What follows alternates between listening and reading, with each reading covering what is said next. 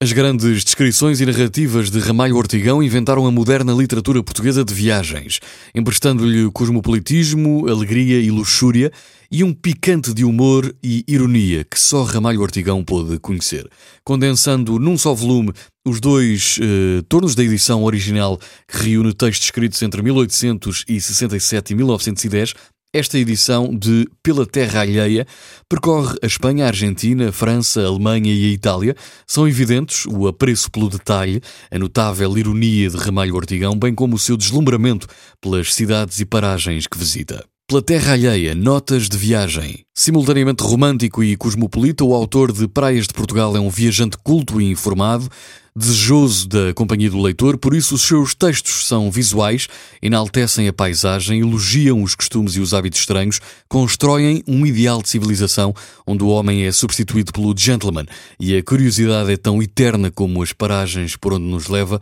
concebendo-se a si mesmo como um risonho fantasma de pé leve. O final é digno de uma grande ópera, à vista de Sicília, a súmula do espírito da civilização. Se gosta de viajar, este é um livro para ler.